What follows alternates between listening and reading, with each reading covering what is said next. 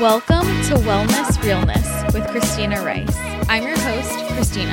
I'm a nutritional therapy practitioner, holistic health coach, Reiki practitioner, and the creator of ChristinaRiceWellness.com, where you can find my blog, recipes, services, programs, and ebooks. In this podcast, I'll be discussing all things related to health and wellness, and I promise to always keep it very. Remember my disclaimer the information in this podcast is general health and nutrition advice and is not a replacement for medical advice, diagnosis, or treatment. If you'd like to submit a question or a topic for me to discuss, submit it on the podcast page at ChristinaRiceWellness.com. Don't forget to subscribe, leave a rating and a review on iTunes, and join our Facebook group, Wellness Realness Podcast Tribe.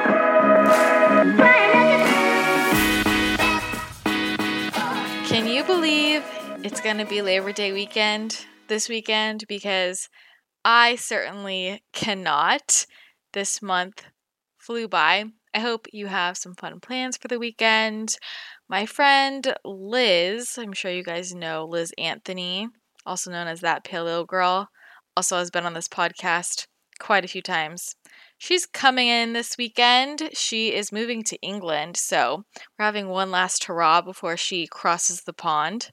So I'm super excited about that. I'm also probably going to be online shopping because there are always deals. There's a Beautycounter Labor Day weekend sale. If you spend $150, you get a free body butter. And this body butter is one of my must have products. I use it every time I shave, and it makes my skin silky smooth.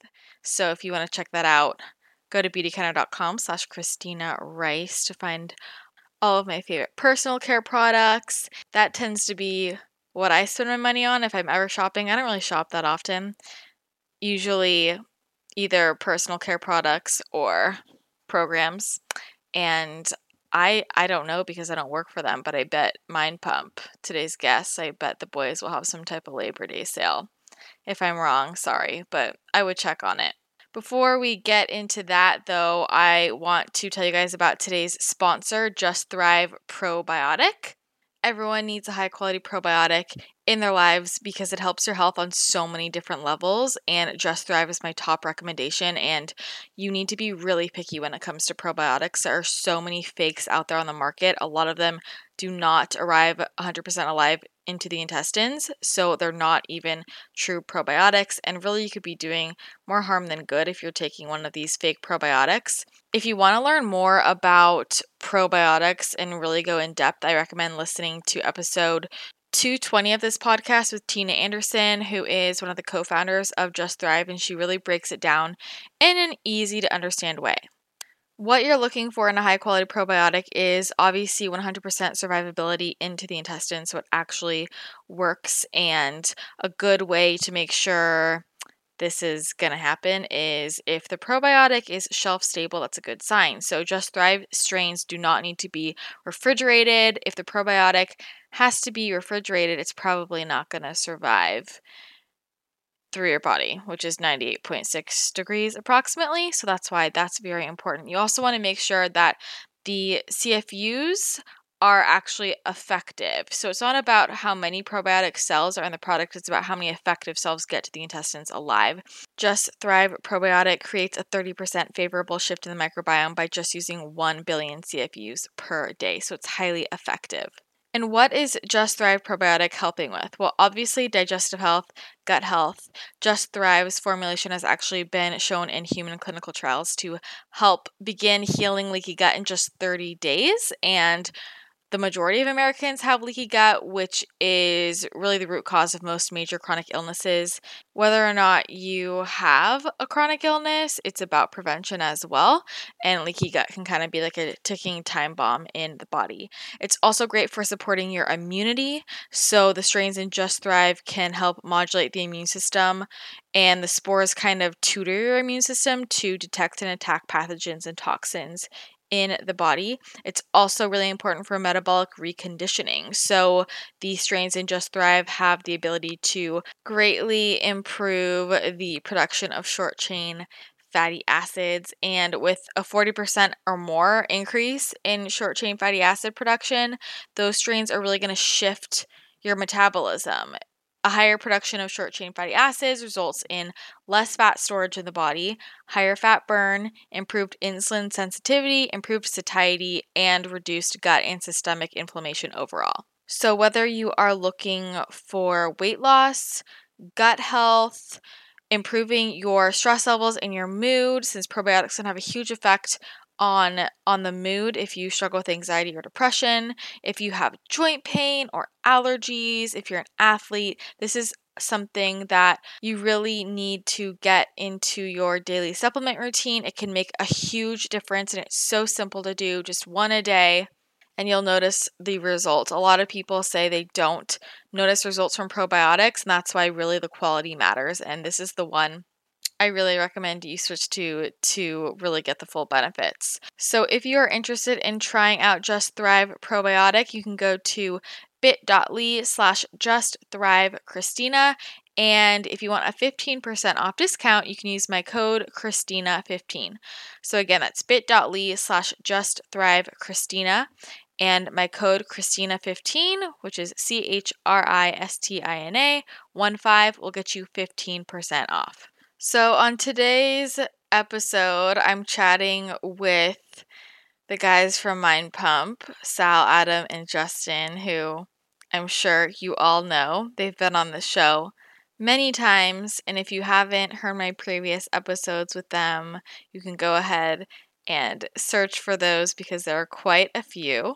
I always enjoy chatting with the guys. We just we just had a conversation. Basically, I was listening to a conversation, and we talked a lot about their business, um, and kind of you'll learn more about the origin of Mind Pump. If you don't already listen to Mind Pump Media, search Mind Pump Media in your podcast app. They're the top fitness podcast, and they have so many episodes, your brain will explode. I was on their podcast a long time ago and talked a bit about my story. That was that was a while ago. That was like two years ago. Wow, time really flies. But, anyways, I always have such a fun time hanging out with them. They're like older brothers, and I love that I can give them a rough time and they're they're good with it. So this is a really just laid back conversation. You'll get to know them a bit more. And honestly, by the end of this episode, I kind of forgot we were recording. And then I remembered and I was like, oh, we need to wrap it up. Um, and it's really funny because I had I made them all pull angel cards. They they don't really understand um, the spiritual side of things. My spiritual side of things or my Reiki stuff. So I always think it's funny whenever I'm with them and I pull out the tarot cards or angel cards and uh you know they joke around with it cuz they don't really like understand it. So I just like having fun with them and I get a kick out of their reactions. And it's so funny because every time I do this, they always say, Oh, like, I don't, you know, I don't connect with that. And then later on, they for sure do. It's like they just don't see it in that light, and that we'll have a conversation later. And I think, wow, that's exactly what your card was talking about. So it's funny. But make sure you check out their podcast, Mind Pump Media, and check out all of their MAPS fitness programs. They have really great fitness programs. My top recs are MAPS Anabolic. I would start there.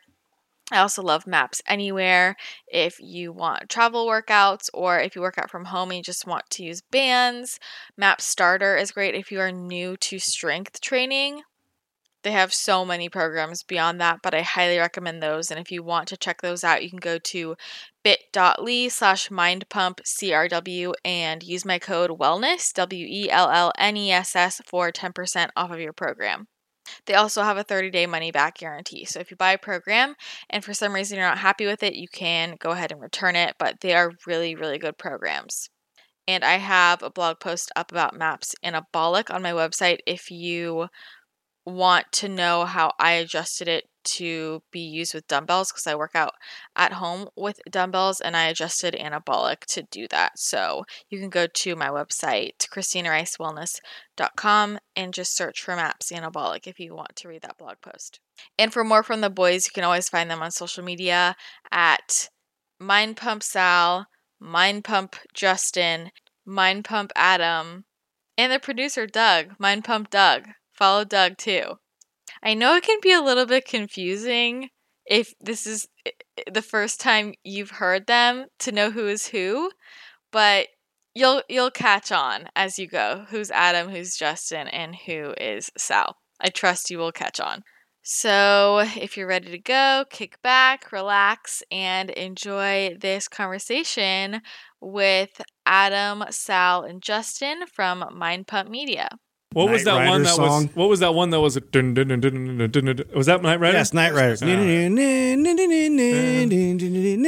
didn't have Airwolf though. Airwolf is early '90s too. Yeah, I loved Airwolf. Are you serious? That wasn't even that wasn't even '80s. No, Airwolf was uh, early bullshit. '90s. You remember Airwolf, right, Adam? I do. This is all before. Oh yeah, This is all. This is that was the helicopter, right? yeah. Yeah, the badass helicopter. which made no sense. No, Yeah, it didn't make yeah, any yeah. sense. We're- oh, we're cops. Everybody in the 80s has like their own helicopter. Yeah, get the get the get the billion dollar special helicopter to take out the guy, the guy every time. just in case, and you That's got like little mini guns. You know, for like a bank robbery. Yeah, exactly.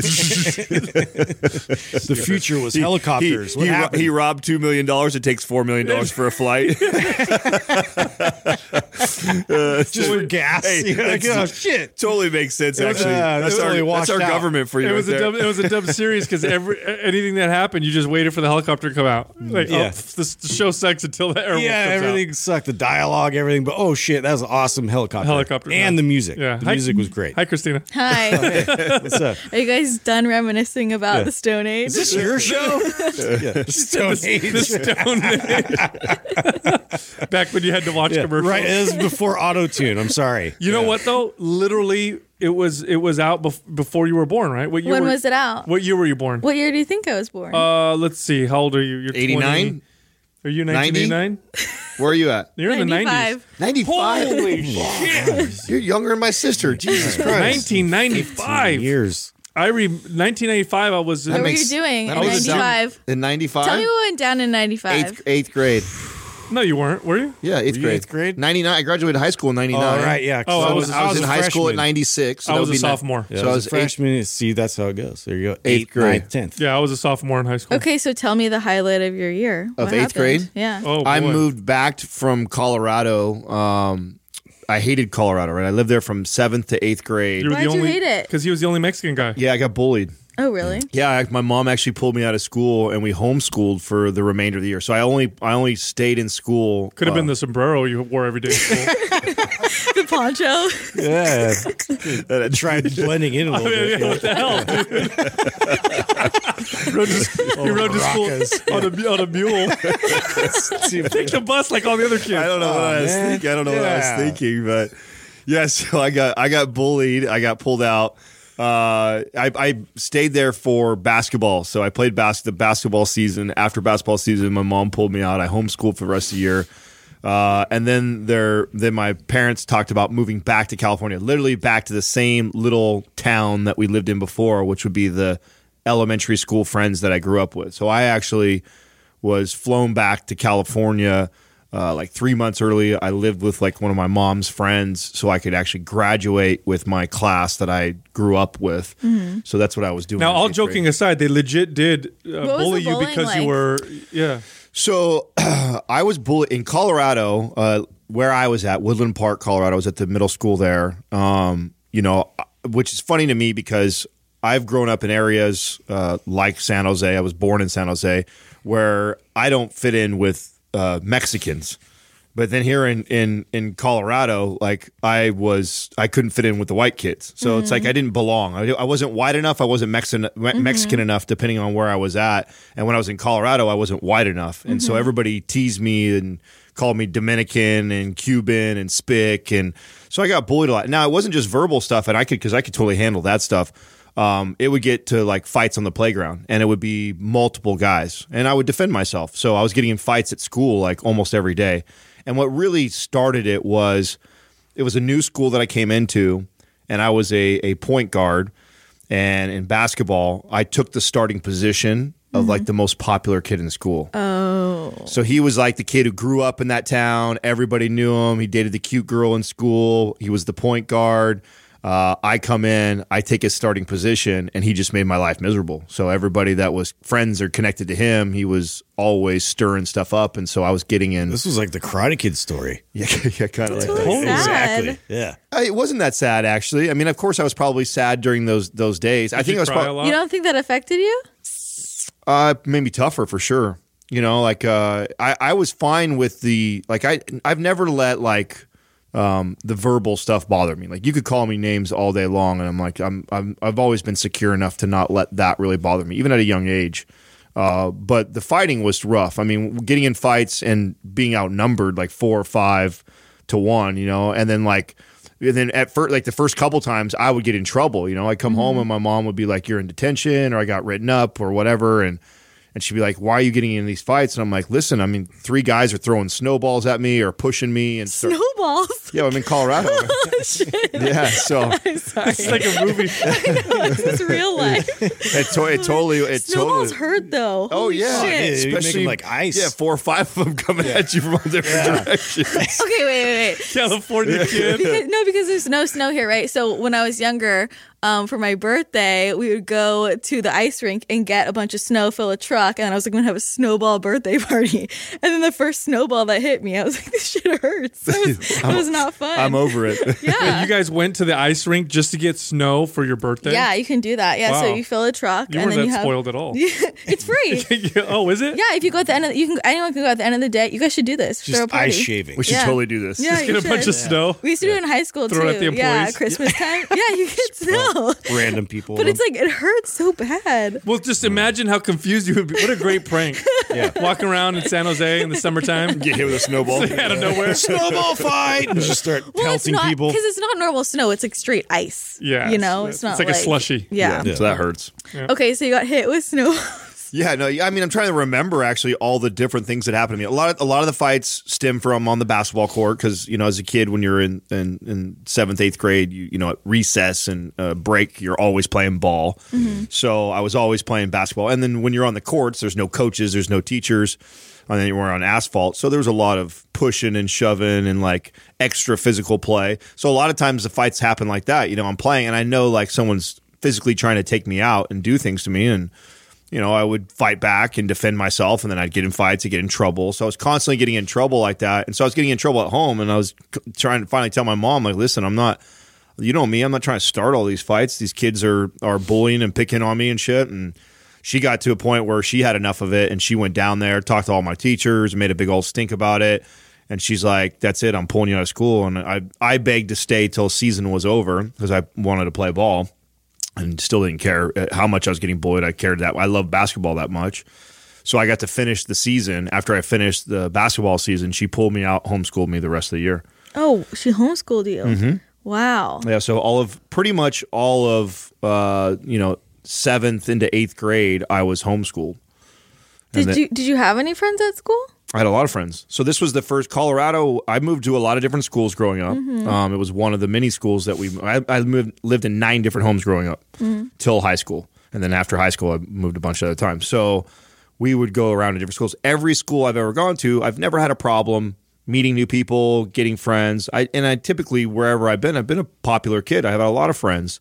I'm a friendly person. I get along with a lot of people. I'm athletic and play sports. The things that kind of fucking matter when you're a kid, right? Yeah. So uh, I was really good at all that stuff and made friends. Colorado was the only place that I struggled. It was the only place that uh, those things didn't do anything for me. Being athletic and friendly and outgoing, it didn't matter. A lot of the kids were, you know, and a lot of kids that you know you would say they were racist, but uh, they don't fucking know any. But kids just tease. You know, if you find anything to make fun of somebody, you you make fun of them. So it really didn't affect me like uh, I see it affect some people. I- I'm sure it did affect me, but the way it affected me is I think it just made me tougher, made me realize that like happens to everybody, even someone like me who has lots of friends and, and is used to being popular and stuff like that could and being a starter on the basketball team. All the things that I thought would make you cool and is normally makes me uh, a popular kid in school didn't matter. I still got bullied and called names, but you know, again, I didn't I didn't let those things like uh, bother me. I think it just hardened me and toughened me up for situations later on in life where people call you names or try that shit. That shit doesn't faze me really, and I think it's probably because of what I went through as a young kid. Yeah.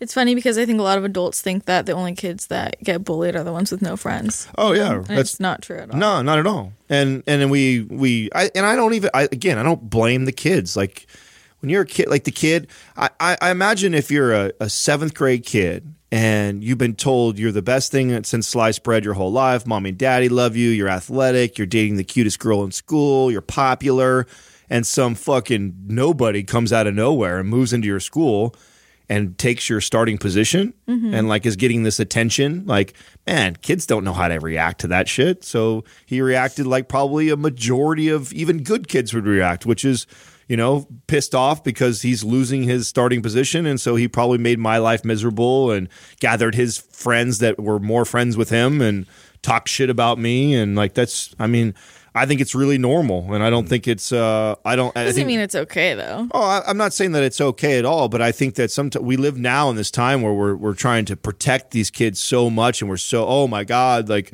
everything's a trigger warning, and it's like man, it's That's a good point. It's rather than trying, it's almost like prepare them for the inevitable, which Right. is you're going to experience something like that at Yeah, some point. That's how I feel. Instead of instead of trying to protect them so much and and these cry closets and the trigger warnings and all this anti-bullying stuff, it's like What's a cry closet? You didn't read about that? There was a Oh, call. was that the college? Yeah. Oh, okay. yeah, It was an experiment, but it's it turned out it was a real thing. Turned out They- people used it Yeah, they actually used it. to cry. oh my god. Yeah, I mean, I, I imagine one, ah! one day Maximus will have to deal with this, and uh, what I what I won't be is a father that goes down and fights his battles or pulls him out of school or feels sorry for him. I'll, I'll talk to him on how to. And I, the the bottom line is the reality of it is is there's a lot of fucking mean people in this world, and, Yeah. and a lot of losers and insecure people and people that have a lot of issues themselves. And that just continues on into adulthood. If you can't figure it out as a kid, it's just going to make it that much more difficult as an adult. So, you know, I don't, I don't, I don't feel sorry for myself at all for any of the things that I went through like that. In fact, I feel blessed because now I feel like I can speak to it. Or now that I'm raising a son, I feel like that I'm prepared for those type of things because I went through a lot of it. Have your kids ever come home and said they're bullied? My daughter came home once and said that her uh, one of the girls on the bus. This was a while ago. Said that she had a big butt, and she was upset. That'd be a compliment. and she was upset about that. Yeah, and I'm and so then I said, well, what did what what, what did you do? I said, did, how did that make you feel? She's like, it hurt my feelings. I'm like, well, what did you do? And she's like. Well, I told her that she had no butt. And I'm like, okay, well, you, you fought back. I mean, it's all good. Um, no, they they'll come home and tell me about stuff with their friends and in situations. But uh, I, I mean, I'm in the same camp as Adam. I, I talk to them and, and try and coach them on how to handle things themselves, on how to handle those situations themselves. The last thing that I think will will help them is me jumping in and and doing that work for them. And you, you're gonna it's gonna it's gonna happen. You're gonna encounter assholes and people who are just gonna try and take advantage of you.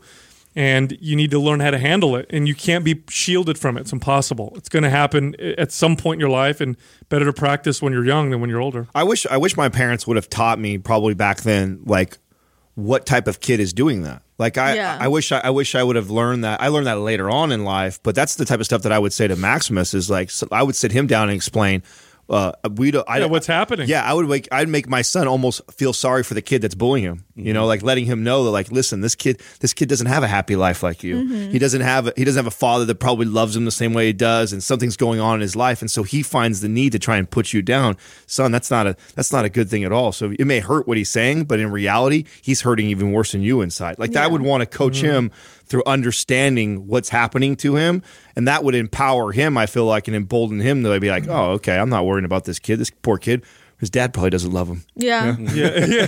that would be helpful, but I feel like most kids don't tell their parents what's going on. Probably. Especially now with all the shit that goes on with social media. Yeah, I don't remember how long it was before like my mom found out. Like, Yeah. I, I wish I God, it's so crazy. It's so long ago. Like, uh, I would imagine. 95. I would Jesus imagine she found out. I was a fetus. I would imagine she found out when you got in trouble with school. yeah, I, I had gotten in trouble multiple times. So I'd been in detention quite a few times because I can recall like there's like memories of you know stuff happening in the middle class where you know kids are talking shit to me in class. I remember the snowball fight stuff. I remember basketball court fights, and you know, so I remember being in the principal's office pretty frequently And you know, I don't think I don't remember if it came out right away that I was being because I don't even think people said bullied back then. It was just like Yeah, you just said some kids this- are messing with me. Yeah, some kid said something to me or messed with me. We got into a fight. What it is, what it is, and you know, and my family comes from the turn the other cheek thing. So I think early on, my mom was probably telling me to turn the other cheek, and I just uh, w- was like, okay, I can't do that anymore. Like it's it's getting, I'm getting into fights, I'm getting teamed up, and I think after after it happened enough times, she realized like, oh shit, you know, something's going on, and then Mm-hmm. went down there and then tried to pull me out of school. I think it's different for guys and girls, though. It's a lot more psychological. it's much more political and psychological for girls than it is for boys. That's true. Uh, for for for boys, and maybe maybe it's different now because of social media. But when when I was a kid, for boys, you got in a fight. That's what you did, and then you were kind of done, or gir- you got in multiple fights. Girls also girls also really early learn how to say really mean shit. yeah. Like boys say stupid shit. Yeah. Like you're retarded. You're, stu- you're or calling me Dominican or calling me things that um, it's like no, like a girls will pick on like a, An fe- actual a thing about feature you. about Yeah. you. Like oh your nose is so ugly. Yeah. You know then you're and like they're calculated, or they'll like send Yeah. pictures around about each other. Like yeah, it's girls are fucking mean. Well, I, I saw I saw this one out when my when my kids were just started school. I remember it was preschool, uh, first day of school. My daughter was out playing with the the other kids, and you could see this little girl was being isolated by some other girls, and it was that young. They were that young, and I could see the other girls were talking like, "Don't play with her," and they left her over there by herself. Whereas boys tend to fuck with you. They'll they'll do something to you or they'll say something to you. Yeah. You see the girls kind of conspiring and you know building their alliances. So it is different. I do agree with you. It is different, but it doesn't necessarily make it any easier one way or the Yeah, other. and that because for as, because that's an adulthood. yeah, and also girls get hella mean as they get older well, too. also, also, it's really stressful to to because I got ju- I got God I got jumped and and beat up in, in seventh grade and you know as a boy there's a f- the fear of of real physical bodily harm. Yeah. that's a real threat. It's a real thing. Like how often when a woman cuts you off and you guys yell at each other, do you think to yourself, I may have to get out of the car and, and get in a big physical altercation? It's pretty rare. But when a guy does that to you, men, we automatically will, you know, if we say something back, we know there's a chance we're going to get in a physical altercation. There's that real threat of, uh, of physical violence. And it's not necessarily any less stressful, I'll tell you. I, I remember getting, I got jumped by four guys. Then I went and found the, the, Where the were you? main, this was seventh, uh, eighth grade, eighth grade. Like at junior high. school? Yeah, I got jumped in the bathroom. They closed off both exits and then they, they jumped me in the bathroom. I got jumped like that in fifth grade. Yeah. What the fuck? Because I have a I big I got mouth. jumped in high school too. Did you? Yeah. Yeah. This- there you go. I- that- and I got that's a- batteries thrown at that- me and all kinds of crazy shit. Yeah, yeah. It's They corner you it's in the very- bathroom? Yeah, I got cornered by two eighth graders when I was in fifth grade, and that was back when, which is obviously you don't remember these times, but there it was popular to do what are called swirlies. You know what a swirly is? Put your head in the oh. toilet. yeah, and flush it. Did it. that happen to you? Yeah, by well, they tried. That happened to you guys? Two eighth, No. two eighth grade guys try to take me in the bathroom and try and stick Trying to my- take you in the bathroom. Yeah, they tried. They tried to take me in the head in there. bathroom and stick my head in the toilet and swirly, and I fought like crazy, and they didn't. But I mean, they were slamming my head against the wall, and I was Oh. getting tossed around. I mean, eighth grade, I'm fifth grade. No, I'm a I, lot I, I walked into the bathroom and I'm peeing at the urinal and I see you know three of and there were the there were these gang members that would go to my school and you could tell by the way they dressed. There were three of them in there. One of them was peeing next to me. Two of them are just standing there, and then I see through the corner of my eye two more walk in and the door closed and I knew, oh, it's just me and them. So I'm like finish up. I'm pretending like to wash my hands, try to walk out. They won't let me. And we get in a fight. It's because I had a big mouth mainly. But just don't you think that's weird, like psychologically as humans? Like why why do people do that? Of course, the kid the kid has major troubled issues at home. Mm-hmm. I guarantee that he's got a, a Makes him feel powerful and in control. yeah. control. I guarantee he probably gets he probably gets his ass beat by his dad at home. Mm-hmm. That's all. It's it when they're when they're that young and they do things like that that are so vicious. It's normally because they're hurting deep down. And that to me, that's the that's the coaching as a parent to give to your kid that goes through that. Well, the Instead other of part- trying to run and protect him and shame the, the bully kid, it's like to to teach the kid that how sad and broken that kid probably Mm-hmm. is that he feels the need that he needs to pick on someone your size and do that to Well, you. the other thing I teach my my kids is I teach them to never let anybody um, take advantage of them. So if somebody's bullying you or someone's trying to be physical, if there's an opportunity to leave, you leave. Don't say anything. Um, but if you can't, don't let the person walk all over you. Stand your ground. That doesn't mean you need to attack first, but stand your ground, and it makes you less of a target. It really does. It- it- it- oftentimes what these types of people will do is they'll find an easy target, mm-hmm. and once they know that they can get away with fucking with you, you become the the main target, and they'll keep coming after you. I had a big mouth, so as soon as they, you know- oh yeah, obviously. so I, I didn't back down, and now it got me jumped. But then I eventually they left me alone because I was too much of a pain in the ass. Like we're not going to keep messing with this kid who's going to keep coming back at us and is not going to back down. Let's just leave them alone. So that's what, it's the same thing I tell my kids: don't let people. And I also tell them this: if you see something terrible that's happening and you don't jump in to stop it, you are part of the problem. You're one of the reasons why it's still happening. So if something's happening, someone's getting hurt or something's going on, you either get help or you go in and help someone. Otherwise, you're you're you're almost as bad as the person that's doing it. Has there been a time as an adult that you've felt taken advantage of, like in business? Ooh, in business. Um, no, because uh, I'll I let have. I, Yeah, I'll, I uh, yeah. I'll let someone. Um, I'll, I'll I give a lot, and then when I realize I'm being taken advantage of, I just stop. So I, I typically don't continue the relationship in that way. But I, I've only had one other partnership be- before this one, and it was a short partnership. So most of the time I've been in business, it's been just for myself. Um, never have I felt taken advantage of the, by these guys. These guys are uh, they, they put the, everything into what they do. Well, I didn't think about them. I meant like Well, just I'm talking about my experience. okay, Justin. I had a, a nutritionist, uh, this lady who had reached out to me and wanted to kind of like uh, go under my wing and learn everything about training and, and kind of get into the personal training world. And so we kind of, and, and I, my nutrition knowledge was pretty limited back then. And so I was like, okay, this is kind of a cool fair trade. Like we'll both kind of exchange information, like co-train uh, these people. You can take care of the nutrition. I'm like building up the value that I'm presenting my clients that way and it, you know after i don't know maybe a year of working with her and then there was like a lot of red flags where um, she was trying to get me to pay for her phone bills. She was trying to get me to like do all these extra things that were like and try to justify it and wrap it into like a, a business that we were sharing together. And and uh, of course my wife was very in tune with all this and was like telling me all these like hey i don't know if i trust you know this lady but uh, i mean me, I was just trying to be nice and like, cause I knew she was, uh, she has this background of, um, like, I guess there was all this stuff going on in her life and she was just trying to like recreate herself and like get her business going again. And so she was really leaning on me a lot, uh, through this process. And, uh, it turns out like later on, I had to let her go. Uh, and then she, she was like already conspiring with the, the couple clients I did let her kind of work with me with and, and took them and, and ran, you know, off and, and created her own business with these three different clients that I was working with her with. So, um, you know, it did happen, but at the same time, like they got burnt out with her and came back to me anyway. So it's, you know, like the, to me, it it was it was a learning lesson in terms of like seeing those red flags and and uh, you know adjusting accordingly. I was just like, you know, oblivious at the time. Yeah. Too giving. What about you? I was in my late twenties. I was in my late twenties. I partnered up with uh, a lady that was a client of mine, and she. I got her in phenomenal shape. She actually competed at 41 years old, uh, and won in like a bikini contest. And was really, really smart, successful business lady. Her husband was a rocket scientist, and she looked at me and she's like, you know, I think I want to make a career change and move out of what she was. She was in interior design, and she had built these other companies. And she's like, I'm really intrigued with fitness and health, and she had gut issues at the time, and uh, she we were we were working on all that, and she she'd really started to fall in love with fitness, and I was constantly telling her that I think she should do it, and turned her on to her first like national certification.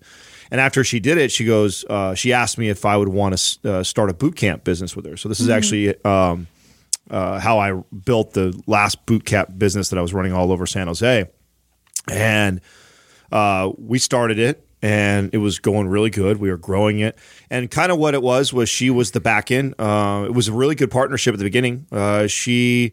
Uh, she liked. She was very detailed, uh, organized. The opposite of me. I'm like I'm so all over the board. I hate bookkeeping. I don't like all that stuff. But that needs to be done in scaling any business and she did that part. I was good at you know getting the leads and driving more traffic to the business and and running all the camps and the program design and interacting with the people and doing all that. So it really was like a really good relationship for a while, and we grew it up to be uh, really successful. It was a six figure business, and uh, about that time when we were looking to scale and bring on more trainers and stuff. She basically approached me one day, and I had so part of this too. I spent a lot of time with this lady for about three years, and I always got the sense that uh, her husband was kind of jealous of our relationship and wasn't real comfortable with me. Every, a a lot of times I'd come over to the house and we'd be doing business, and I just felt like he was really cold and really didn't talk to me very much for a guy that was in in a partnership with his wife. But I also know what it's like when you train uh, married women and you get them in some of the best shape of their life. Like unless you're a very secure man, it normally kind of shakes the household a little bit. So not only was I that guy who did that with her, but then we go into partnership together. So I always kind of felt like maybe he was probably in her ear. And she approached me one day and told me that uh, she didn't feel like uh, it, it was very equitable for her, was her exact words, and that she felt that she was doing a majority of the work and she wanted to take like 80% of it and then drop me down to 20% because all I was really doing was running the camps. And I was so insulted by that because, you know, at that time, I was the one that kind of really turned her into fitness and, and had educated her in, in the field. I knew uh, that the people came to the camp for me. You know, I knew I've been a trainer for a very long time and I knew uh, the, the type of service that I provided was really what this, why this business was scaling and growing. So I didn't not only think that I was worth 50%, I thought I was the most valuable asset that we had to this business. And for her to come to me and actually think that uh, she was worth more than I was in the business, I was really insulted by it. So I actually uh, gave her all, all the clients or said all the camps and all the schedule that I was running and said, I tell you what, like, uh, you go your way. I'll start completely over on my own and turn it over. And what ended up happening was uh, like 90% of the people that were going to her camps uh, all left, found out where I was at, and I ended up building it on my own and, and continued it on. But yeah, that was a definitely one of those awkward conversations that I had to have with this person way back when. Isn't that isn't that always the case with, with uh, partnerships that fail? It's like ego gets in there. I'm Yep. more, you know, because Totally. you know how valuable you were, but you also knew that you needed her side, Right. So it's not like you would have gone to her and said, "I'm, you know, I'm more valuable." and I need- think that's what I was so insulted by Yeah. is knowing how valuable I was, but then also respecting like I don't want to do her part of the job. Like I don't want to sit down and do accounting and doing all the bookkeeping shit. Like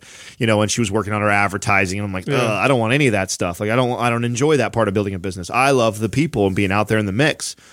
But in her eyes, that was the easy God, part. every time. yeah. Do you know what happened to her? Like, do you know? I do actually. business? She she wrote a book. Um, she wrote a book. She started. A, she actually took uh, the oatmeal that I used to teach her how to make. Uh, What kind of oatmeal is this? it's oh, it's just it's just oatmeal, walnuts, blueberries, and cranberries. it's just okay. like a and packed with protein. It's a it's just a breakfast that uh, when we when I was training her. Uh, I had her do. She actually took the recipe, added a few things to it, so it was hers, uh, and she sells that. So she sells. The, it's actually one of the local gyms over here. You can you can see him over there. She wrote a book. So she tried to, and she still has the one boot camp and uh, the four members that she has that attends it. So she still kind of does that. She has a very wealthy husband, so doesn't have to make a lot of money. Uh, but we've ran into each other since then, and it's cordial. Like we're not, there's no like animosity. Yeah. I, I was like, deuces, I'm out. If you don't see the value in in me, I'll go do this on my own, and I did, you know, and moved on from our our partnership. So there wasn't any like hard feelings over it. But I definitely remember like feeling really disappointed that wow, like I, it's crazy that that person could undervalue me that much. Yeah. yeah, I was really insulted by that because I really felt like I, well, I knew, I knew the business was mostly me. It's like okay, I do recognize that I don't want to do any of that part of that business, and that's important to mm-hmm. building and scaling a business like we did but I knew the real secret sauce to the success of the business was the guy running the classes and the mm-hmm. ability to attract more people and to give people results and to keep them coming back and to grow it. Like to me, that like was the lifeline. of yeah, yeah, totally. So for someone to, I mean, it was so in left field for me. I was Yeah. not, I was not ready for it to be blindsided like that. I hope you're enjoying this chat with Adam, Sal, and Justin. But I want to take a brief pause to chat about today's sponsor, Beekeepers Naturals. Because if you are not using Beekeepers Naturals products yet, you're seriously missing out. These products will change your life. They have changed mine. They've become a part of my daily routine, and I cannot imagine life without them. If you are not familiar with Beekeepers Naturals, they create high quality bee products that can be used for a wide variety of health benefits. And I first started using Beekeepers Naturals bee propolis spray a few years ago after I heard people like Chris Kresser and Katie from Wellness Mama talking about it. And I thought, what is this stuff? So I started using the propolis and I knew it was great for immunity and really great if you got sick, if you had a sore throat or a cough. But as I learned more about it, I found out that there were so many other incredible benefits, and it really is nature's antibiotic, and it's something I take every day, at least twice a day. I do five to 10 sprays in my mouth every morning, every afternoon, sometimes more often. It is amazing to support your immunity, great if you are stressed out, if you want to fight against any free radical damage, if you travel a lot, if you're an athlete, if you just want to prevent yourself from getting sick, if you have an autoimmune disease, if you have gut dysbiosis or candida, it can help to kill that. It really just is something that I think everybody should have in their medicine cabinet. Like I said, it's nature's antibiotic. You really want this if you're sick, but even if you're not sick, it's great for everyday immune support. And I think everybody should take this every single day. Another product I use from them every single day is their Bee Powered Hive Superfood Complex. And I love this stuff because it tastes delicious, but it contains all of the different superfoods from the hive that you need to fuel your mind and your body. So the blend has the propolis for the immune support. It has the royal jelly in it to support the brain and your skin health. It also has bee pollen, which is great for energy, and of course their signature raw enzymatic honey. It tastes delicious and I take it every single morning as a boost of energy and also just to support my overall brain and body. It's like instead of taking a daily multi, take the bee powered. This stuff is also amazing for skin. So you can put it on as a face mask and it makes your skin glow. And it's great if you have particularly dry skin, dry patches like psoriasis or eczema can be really, really healing for that. Another one of the products that I love is their Belixir Brain Fuel.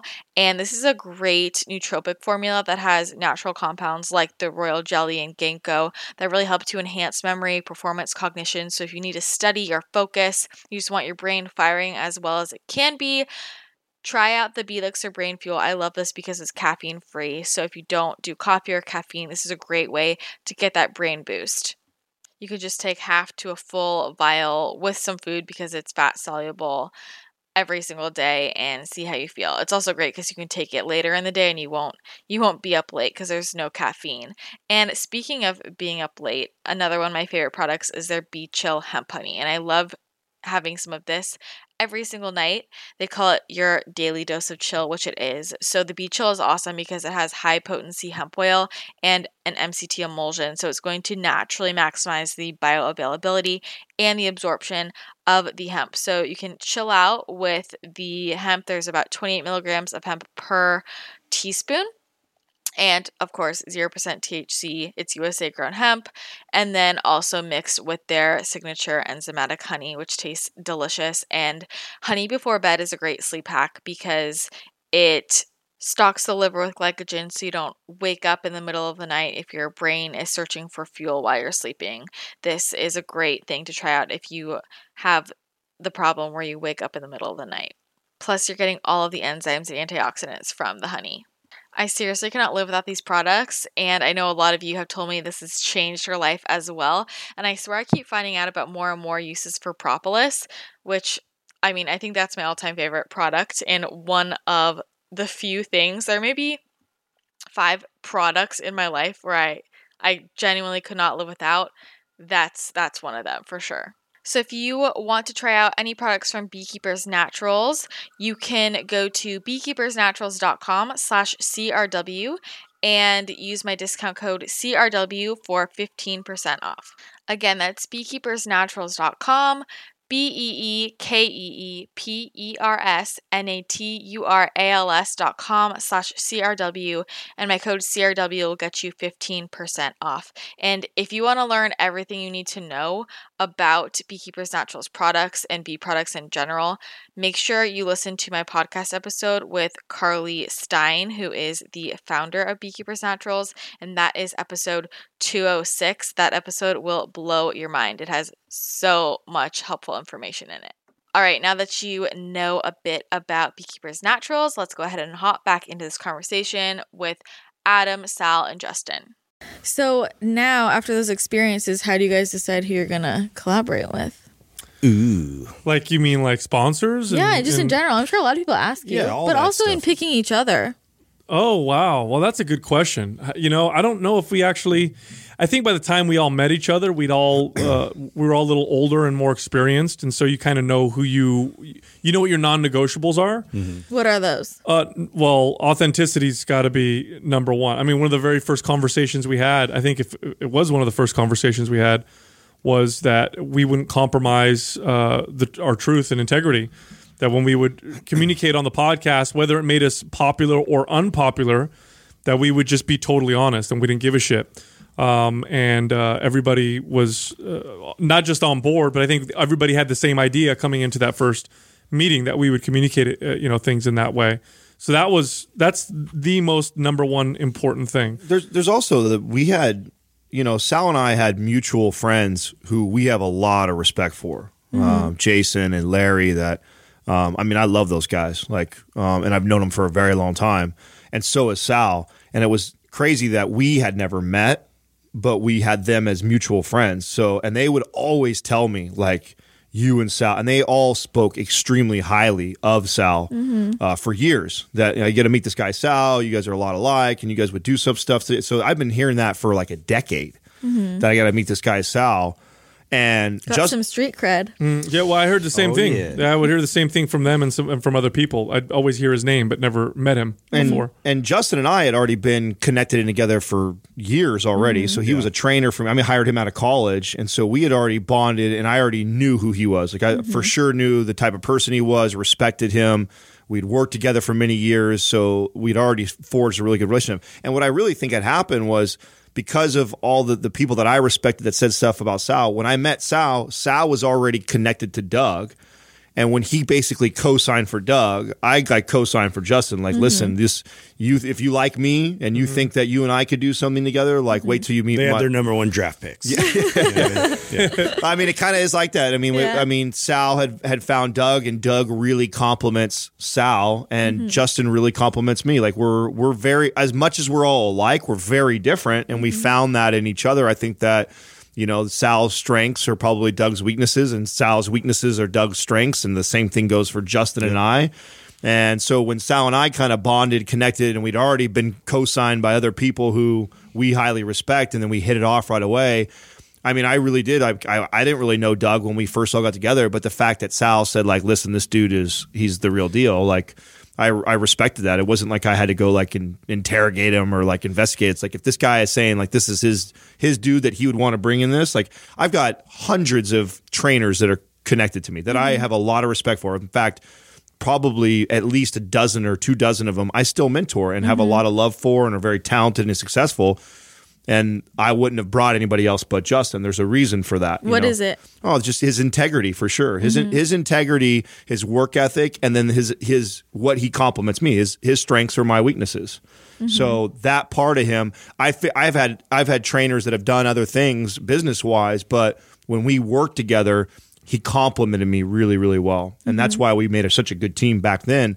So I knew he would make a great team or a, a team player in what we were doing now. And I felt Sal spoke the same way about Doug. It wasn't like, hey, Doug's like me. He's another me. And I wasn't repping Justin like Justin's like me. It's like, no, I got a guy. Yeah. He'll be perfect. He's at all the things that you don't like to do and I don't like to do. These guys like to do. This will be perfect. It's interesting because yeah, I was very happy just doing my own thing. Like that's always been the case. But like I've been, uh, you know, I've I've gone through a lot of sports teams and like have been in the team dynamic quite a bit. Um, so I I can kind of see like where you know a winning formula is, and um, so that that was something that sort of changed again. I was I was trying to force working with people for a while, and like that's where that whole thing kind of happened. Was like I needed to expand on my services. I needed to create more value for like my own business and what I'm putting out there, but uh, you know, we just like it just aligned to where Adam uh, had been looking back at getting into fitness again because he was doing his other ventures. And I was like, oh man, we worked so well together back in the day. It's like, we got to do something. We didn't even know what it was. Like, we started out trying to just work on something. Like, I was trying to come up with this app, and we were both putting our efforts in that direction. And then, you know, we just, got connected to Sal, and then that became sort of something that was interesting. And you could just see right away the dynamic and uh, you know just what we've heard about Sal, and then also just again, it's it is all about the integrity. It's about you are what you say you are, you do what you say you'll do, and like I just I I know that based off of like people's actions and what they what they show me. So that's that's definitely something I pay attention to a lot. Yeah, I, I had to win Justin over. You did. Really? Why is at that? first. Uh, I have this kind of reserve, it- especially for charismatic people. Um, to me, like I've gone through a lot of church, and I know Adam has a similar situation where when you grow up in in like a church setting, there's a lot of different preachers, there's a lot of different elders, Yeah. lots of different people in power positions that um, just talk at people, and. It, to me, I'm always Sal. I've just always been a very like like I like critical, like Yeah. skeptical. Like I just I want to know people's true intention and Mm-hmm. I want to cut through all the bullshit. Like to me, like if people talk too much, there's typically there's a lot of bullshit. Like there's just Mm-hmm. a lot that they they want to talk a lot, a lot, a lot. I'm trying to get to a point. Get to the fucking point. you know, you don't have Yeah. to talk about all this other stuff. And so that's just me. That's how that's why like people think I'm quiet, whatever. It's just I just get to the point. Yeah. Like I don't I don't like talking in circles. Did you know that we were all everyone was so Justin and I were so buil- Sal's not like that. Ju- Justin and I were building an app together. What kind And of app? So we were building a fitness app. So Oh. we, we've Yeah. sunk a ton of money, time, and effort into oh. building an I app. mean, I knew you guys knew each other. I knew you knew each other. Right, but we they were we were actually each of us. So Justin and I were doing that. Justin was really working on the technical side of it. I was starting to build a social media presence because that was going to be our outlet to push the mm-hmm. the, the app out. Yeah. Sal and Doug had already written Maps Anabolic, the very first program mm-hmm. that we released. They had already written that, and Doug and him were already working on the marketing material to go out on into the web and start mm-hmm. selling it. And so they were kind of doing that when we all got together there was like all this synergy and then the podcast thing just kind of came up like let's just put it all out there. And what we all i think probably looked at it was like sal and doug were probably like well this is cool. If this podcast thing is good so that we could sell our anabolic. And justin and i were like well we could promote our app. That'll work out. Yeah. and so we just kind of all got together and started to do that. And then it just kind of unfolded the way you know justin and i kind of left the app thing and it re- mind pump was growing so fast. And we were like man let's put all of our energy in this and then we'll see where it takes us. When, there wait, was- wait, wait, wait. Stop. Okay, when you guys first met, I had to like rein you in. Okay, when you guys first met, was it in a like knowing you were going to work together in business or just No. as friends? so No, then, no, how did no. the business thing come up? So we just we all got to my we met at my house. We all just wanted to meet each other. Well, Like, before that, even before Yeah. that, even I sent uh, at Doug and I had completed. So I had written the maps program. Doug had put it together in a way that we could deliver it, uh, you know, uh, online. So like in a, in a module Yeah. or whatever.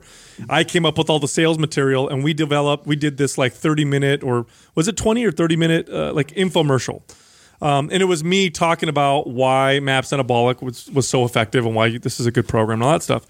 So I, at this time, I was in conversation with Adam just through social media, just here and there.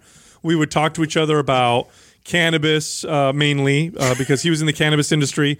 I was into the science They were behind sharing cannabis. pics with each other. Yeah. They, they forget that part. Then, then real quick, real quick, It we got would weird. Yeah, real quick, we would fuck with each other and talk shit. And I, I liked him right away because he, he he's one of those guys you could, fuck with and he wouldn't take it personal, and that's something that I, I value in, in Yeah. friendships.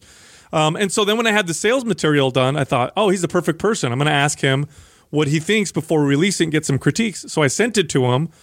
He saw it. He loved it. called and messaged me. He's like, let's get on the phone. We need to get on the phone. So we got on the phone, and in that phone conversation is when we decided to have a meeting with everybody. And then we met at Adam's house, and that's when the podcast really took, uh, you know, took shape. and the meeting wasn't like let's a meet secret club. It It's wasn't like- one like let's meet and like uh, do business together. It was like I I wanted to introduce Sal to Justin, Mm-hmm. and he wanted to introduce Doug to me. Where'd you guys meet? My His house. house. Yeah, it's just- Oh. Mhm. We sat in my house in my living room. I remember it vividly. It's crazy. Right, and Yeah. we just started. We just start all started talking about what we were currently working on, what we saw in the fitness space, and it ended up being like a three, four hour just fire conversation. And you know, Katrina, I wish I got to find this. I know it's on one of my iPads at home that she recorded the conversation. She was in the kitchen and she just kind of hit record while we were going. Oh, really? Mm-hmm. So we'll have to dig that up sometime and find that. But at one point, I think Doug, it might have been somebody piped in and said like, we should put this on a podcast. And it was interesting because I think everybody was kind of aware of what a podcast was and knew of it as a growing medium. Mm-hmm. Um, but I think the three of us are just like, I don't know how to start a podcast. I don't. Have Well, no, that first that I don't know first audio stuff. Yeah, no, the very first meeting, Doug wasn't there. Actually, it was it was uh, just us, and then that's when Craig was there. Um, and I knew Doug had all the recording equipment, and I remember I left that meeting, called Doug, and Doug's like, "What do you think?" And I'm like, "This is." I told him like, "No, no Doug, these what, are you were at the very first. You were at the, Not at the very Oh, first the one. very Oh, first time at my man. house. I thought Doug was at that one. No, not at the very first one. And that's what. And but I came back and I told Doug. Doug asked me. Craig He goes, morphed into Doug. He goes, "What did you?" exactly. Replaced him. And I told him, I'm like, no, this is something that this is the real deal. This is what we need to do. And what, what's good, what was interesting about it is I think as the podcast started to develop, all of us valued each other's um, value. We all valued each because you got to keep in mind uh, if, if I were uh, and they could have done the same thing. Right? Remember, Adam came into this with the only social media presence. Like nobody had a social media media presence. You know, we came into it with a complete and finished program. They had a nutrition guide. They also had their app. We could have all gone in there protecting our, our you know, our chips and been like, no, you know, I'm going to do this side, you do this side. No, but we went in there, developed, and we're like, and uh, the first thing was let's maps anabolic. We're going to sell it, and it's going to be mind pumps, and we're going to put the nutrition guide, and it's going to be mind pumps, and we're all going to do this together as mind pump because I think we all valued each other's Well, that's a value. very rare thing to, to Right. find people that would be willing to, you know, work together and like work with your assets, you know, and put them all in there and, and collaborate like that. Yeah. So that was very rare to find. that we did that early too. That was early on, and, and in, Well- hi, in hindsight, you think, oh well, that's obvious, but it's not. You know how many people we we've, in, or especially in the early days, tried to work with, and they would have maybe like an idea or product, and we want to work with them, and you should see how they come at it with us. Like, well, uh, you know, I get hundred percent of it because it's mine or whatever. And it's like it wouldn't go anywhere without exposure. Yeah. Right. Like I knew Maps Anabolic, which was my baby, right? We- I created that. I knew I wouldn't sell shit if it wasn't for this loudspeaker that we had created, which was Mind Pump. So I knew that the value of, of Mind Pump was more than the program. I knew that. And and that that I think in hindsight it sounds like, oh, it's 2020. Like, yeah, that makes sense. It doesn't make sense. A lot of people go into business with people and they think that they they deserve everything. It's like, no, man, you got to look at the whole. You take one ingredient out of the pot and you don't have a cake. You know what I mean? You have just flour and water. I think we were. I think we were really lucky too that, or I don't know, it's luck, but I mean, we all put ourselves in that position. This was like a, um, you know, D- Doug says it well all the time with the labor of love, right? We were, we all had other careers uh, and had success outside of Mind Pump, and so Mind Pump didn't need to make money. Yeah. It wasn't like we were all starving and the you know the the nutrition guide sales and the anabolic sales was like was feeding each other's families. It was just like, hey, we, I have this vision of what I want to create and put out and put it out. And this seems like this would be a great medium to do it. So I think we were really lucky to be in that position because we were we were patient about things. We didn't I mean shit, we didn't release anabolic to our audience a year. For a year. for yeah. a year. It was ready to sell and make money Day ri- one. Day one, and we didn't release it to our audience till over a year Why? Because we we wanted we wanted to add so much value to our audience. We wanted to prove that we could add so much value Hmm. that they would be begging and asking for us to sell something before we actually consider it. we had to doing that. convince everybody you know mm-hmm. had to build that authority and that trust and i mm-hmm. think that that's such a you know mistake a lot of people make getting into podcasting or whatever they're doing is you know they expect you know to monetize it right away and it's mm-hmm. like you gotta you gotta give as much as you can to, to build that trust and get people to to back you and to be, bring people to you mm-hmm. and then you know once they they really want that from you that's when we release it Oh, I remember that vividly too because we would we talk about it all the time. Like, should we do it now? Should we mm-hmm. no? And we, all of us were no, no, wait, wait, wait. Mm-hmm. It finally got to a point where every day we'd come into work together to do a podcast.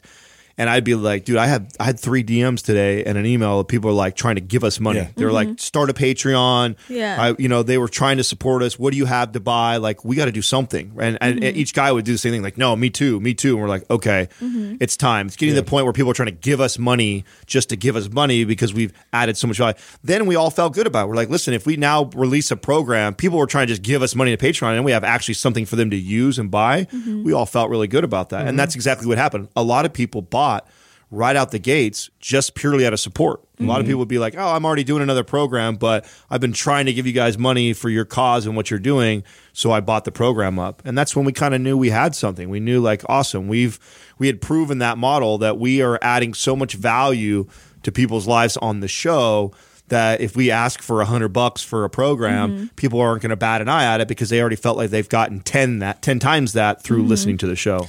I think a lot of people are confused by the model, though. People have asked me this about you guys. They're like, I don't get how they sell the programs because in the podcast, like if you listen to the podcast, you could just do it yourself. Mm-hmm. Absolutely. Yeah, That was the idea. The idea is uh, we want to give people all the information and tools that they need to improve their health, become stronger, become more fit, develop better relationships with food uh, and with exercise. We want to give them all that for free. Now, the programs, if you buy the programs, it just puts it together and organizes it nice for you. And there's videos that demonstrate what to do, and it's something that you can follow.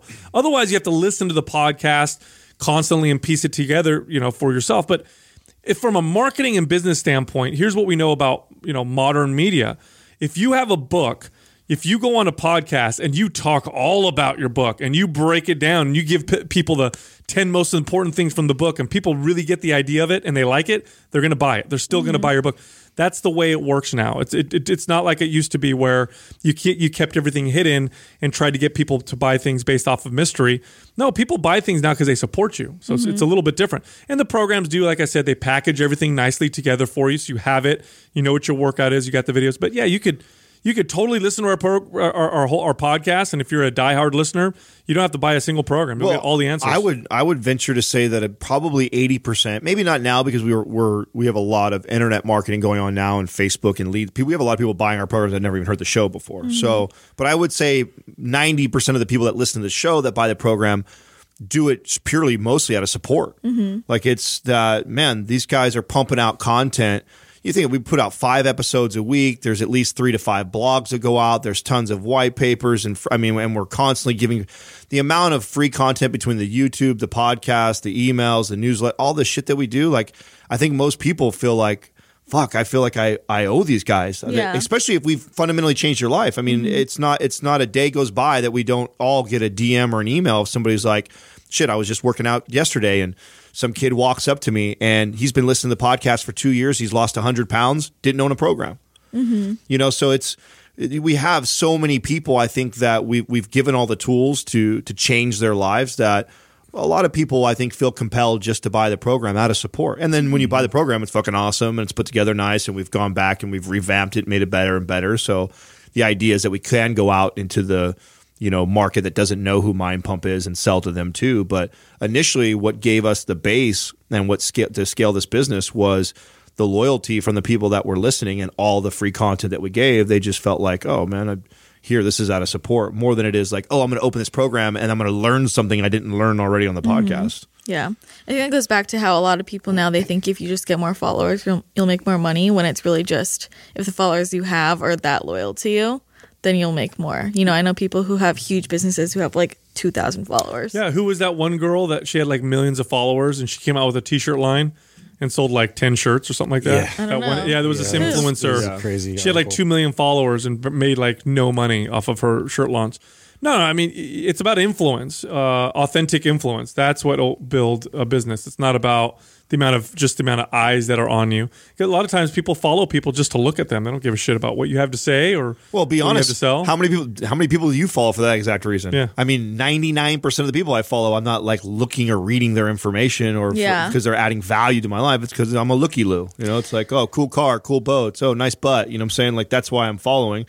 So these people that grow those followings through those means by Yeah. showing their cars off, showing their butt off, sure, it might get you tens of thousands or even millions of, of people paying attention, but that doesn't mean they're going to financially support you because of that. I mean, that's that's silly to think that. I think So why do you individually, why do you think people follow you?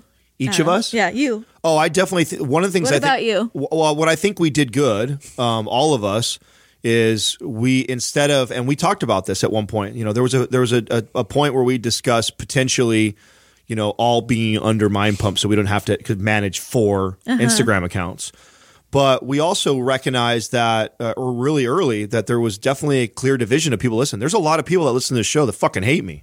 Mm-hmm. You know, and there's a lot of people that listen to the show that probably don't like Sal. Most people like Justin, but Sal and I are very people don't like polarizing, and so I think it's really smart that we've kept individual social media, and we're and we're very true. Like I think if you look at Sal's. The way it looks, the way it sounds, I mean, that is fucking him. You know what I'm saying? There's no fakeness about that. Same thing with Justin. I mean, it's really our personality. I think we've mm. done a really good job of giving you who we are through our social platforms. And so we attract the people that listen to the show that like us, that identify with relate us. to us. Yeah. So the, the people that follow, there's a lot of people that follow me that don't follow Sal, that follow, and that follow Sal that don't follow me. And Yeah. I think that's, it's, it's uh, very obvious in the business and Mm-hmm. it's, it's, as it's grown, it's becoming more obvious. So, you know, I do, I, I attract probably the more, sarcastic, cynical type of people that um, and that are probably into things that I'm into, like basketball and fashion and, and bulldogs and shit like that. And so I get those people. You know, we all get different uh, people, and I think and there's a crossover. So there's a, a percentage that I think that is a fan of all of us and and and and respect and like our all of our personalities, but. I would be a fool to think that there's not a lot of people listening that just cringe when I talk and they don't like me, and it's like that's just part of it, man. yeah, I'm okay with that. okay, what about you? Oh gosh, um, I would say people probably like to. Uh, they probably like the way I communicate information and make it easy to implement and understand. So I, I like to present information. I'm, I also tend to like to, you know, converse with you know deep conversations. So I probably attract that kind of people. I also have a very uh, dark. Uh, sense of humor, and I also like dad jokes a lot. So simple sense of humor and some dark sense of humor. So I have people that follow me that like that kind of stuff as well. Um, but yeah, I guess I guess that's pretty. I mean, I, Adam probably. I think you you hit the nail on the head. I, I, I either people either love me or they hate me. Um, I tend to be very polarizing. So, and I like to think more people like me than hate me. But I don't know. Maybe that's just my my, my own ego. Um, but I, I know that I know that I do that to people. But I'm just here's the thing. Like we've had this conversation so many times. I'd much rather be who I am and have you know five people that want to hear what I have to say than be someone else and have five million people. Yeah. you know want to hear what I have to say. So I know the people that follow me uh, probably like what I have to say because I say it a lot. Well, look at I, I think our uh, I don't know if you've ever gone through our comment section on all our pages. Like we just don't we don't attract hate. Uh-huh. We really don't. Yeah. I mean, and even if you ever see any on our page, it's normally someone being a smartass and having fun mm-hmm. with us because we know mm-hmm. that we openly jab at each other, and you can mm-hmm. take a jab at me and stuff like that. We really don't attract a lot of haters to our, our platform. And I think it's just because we're so true to ourselves. And we've probably beat you to the punch. There's not very many things that you can tease me about that Sal or Justin I already have- make fun of myself. have myself already all day not like fucked with me already about. So, and I think the and we're so authentic. I think that just it, it attracts people that it, you either don't pay attention because you don't give a fuck about us, but if you do pay attention, you really do like us. Well, I think also though people know if they say something, you'll just give them some sass right back. Oh, yeah. I mean, I've seen people hate on shit you write, and you just like write five paragraphs back, just killing the argument. You know, so it's like people don't want to put themselves in that position because then Get they real feel Firing Get squads railroaded. you. Yeah, you know, so you don't want to. Does anyone not like Justin? Have Well, you ever yeah. gotten hate? Yeah, it's mainly like that I interrupt or say something stupid or, you know, like it, it's one of those things where it's like, they really are like into whatever story Adam's telling, and I'm fucking interrupt him and like say something. And like, no, look, why? Why you always say dumb things? You know, and I don't know, like, or something like Sal's on a train of it's thought, and then. I fuck it up. You know, like, but that's intentional. Yeah. you know, like I. I do that because uh, I was a kid in class that would get bored he's an and asshole. I would make every, like our teachers. You, you could tell when the teacher was checked out, and they would they, they would like. I remember vividly this one time. Uh, we, had to sit there and just read like Shakespeare. We had to read like Romeo and Juliet, and I and I was so bored because everybody would just read it like all monotone, and and so I just decided to have like a really effeminate voice and like be Mercutio, and like you know like like just go for it, and everybody's dying and laughing whatever, and then like I get sent to the principal's office, so I was like that kid that would just shake it up because it's like look like you're not even putting effort into this like or, or mm-hmm. this is getting really boring and you know nobody's paying attention to you. Like i mm-hmm. don't know. Like I, I i i somehow i have this like sensor to that. But yeah i don't know. I think for the most part what i'm putting out there like i just i think everybody's is way too serious about things, and especially in this climate now. Yeah. like fucking relax. You know, like like you're not that important. Like You know it's funny? Relax. When he tells stories like that, it just reminds me of how like th- this is so true too. I think we're all like there's parts of us that are of each other, right? Like I think in a different life, like I mm-hmm. was Sal, in a different life I was Justin. For sure, we all would have been really good friends. Totally. I signed all my high school yearbooks. Life is a joke. Laugh it up.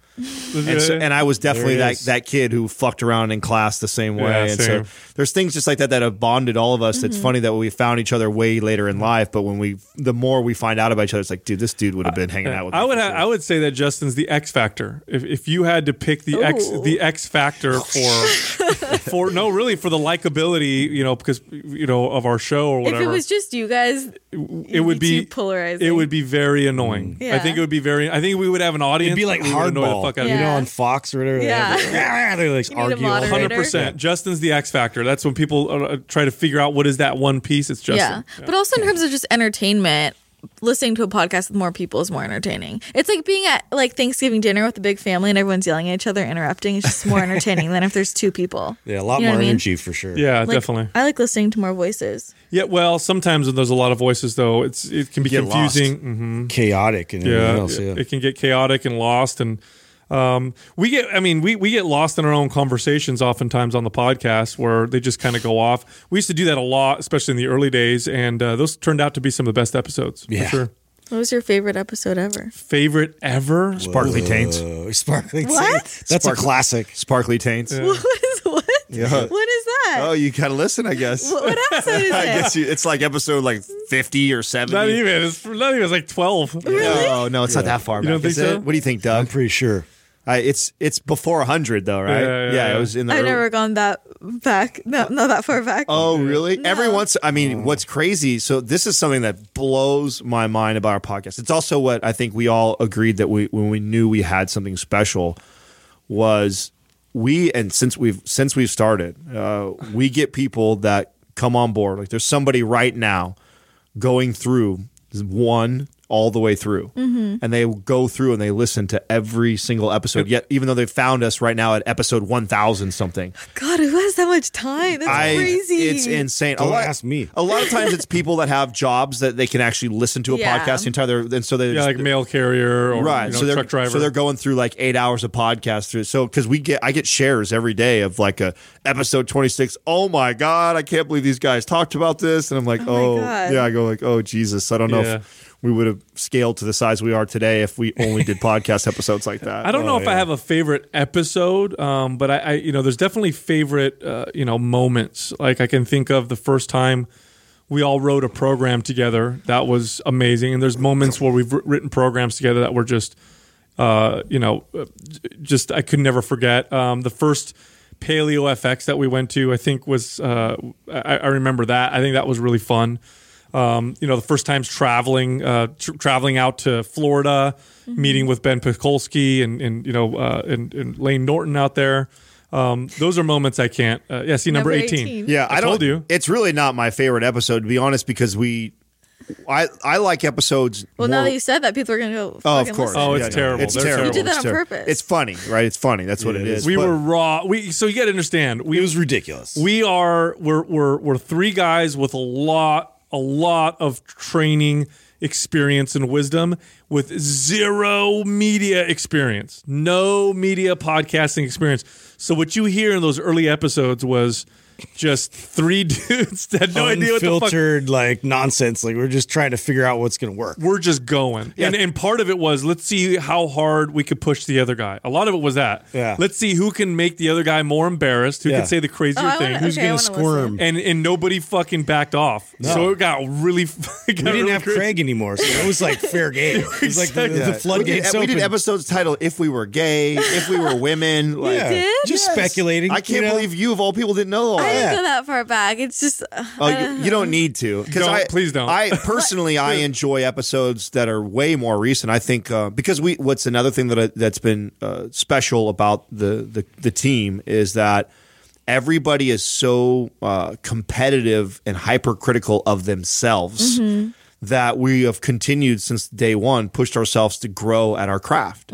Like I think our podcast sounds co- and completely different today than what it did just three, four hundred episodes. Yeah, if you're a new if you're a new fan, if you've been listening to us for the past year, you listen to an old episode, it's a different podcast. And we've all Yeah. cared. We care. We've all cared about getting better. Like we critique the shit out of ourselves as soon as the mics go up. Yeah. Just like, man, I, w- I should have done this. I should have been more like that. And like, Yeah. I don't know. We've cared about. I think all of us individually have cared about uh, being better at our craft since we've started. And I think that I really think that's a lot of what's happened with the, the growth of the show. Is we're still the same people. I think we've just we've learned the little things that uh, Uh, make a difference. I think in podcasting because you know, we did talk over each other a lot. I think, uh, and and I, I think we we definitely move with each other much better than what we did at the the early episodes. Sure, they might have been fun, and entertaining because we said crazy off the wall shit. Mm-hmm. But I think we're a lot more. we were, we got to know each other through podcasting. So what mm-hmm. you hear in the early days of podcasting is three guys who fucking really liked each other. They just met, really liked each other, had the same goals, and we're getting to know each other through the podcast. And because we're all so open, um, and we like to challenge each other, that's what you hear. You hear us literally pushing and challenging each other through the podcast. And I got to know Adam and Justin very well on the mics. I mean, uh, our conversations are always about our lives and, and whatnot. You know, the beginning of our of our Q and A episodes are like that, and that's how I got to know these guys. Uh, it was through the podcast. So that's what you hear early on. But at the end of the day, it's like we want to be as good as possible because our goal is to communicate the right information to get people to do the right things when it comes to fitness and health. There's so much bad information that's out there. We all fell prey to it. We all taught it. We all taught bad information in our early days of training. So we're trying to like we're trying to fight that. And that's a big monster. Mm-hmm. That is a huge monster of terrible information. How are we going to fight it? How could we possibly fight it? I know.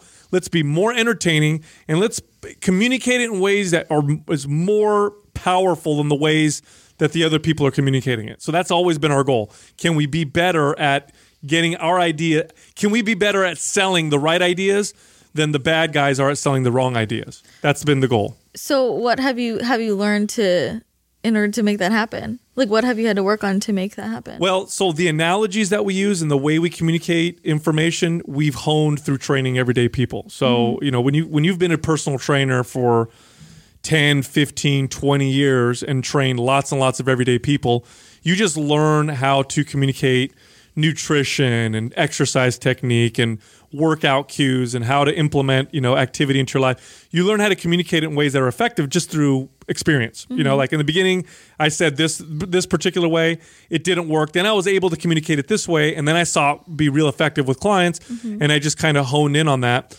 So that's that's where we get that from. Now the skills of podcasting, the skills of talking, not talking over each other, of making good points, of staying cohesive, uh, of bringing loops together so that it makes it powerful. You know, uh, it, makes the conversation more powerful because we do have long form. We are communicating for an hour or longer. That's a skill that we developed as we podcasted. And one of our uh, one of the one of the things that we did early on, which we still continue to value to this day, is and and this is very true for anything. Nothing will replace uh, practice. There's nothing you can do that will make you as good as just consistent and continual practice. Well, we podcast five episodes a week, and we've didn't we've done it that way almost since the very beginning. I think we started at three, and then we moved it up to five very quickly.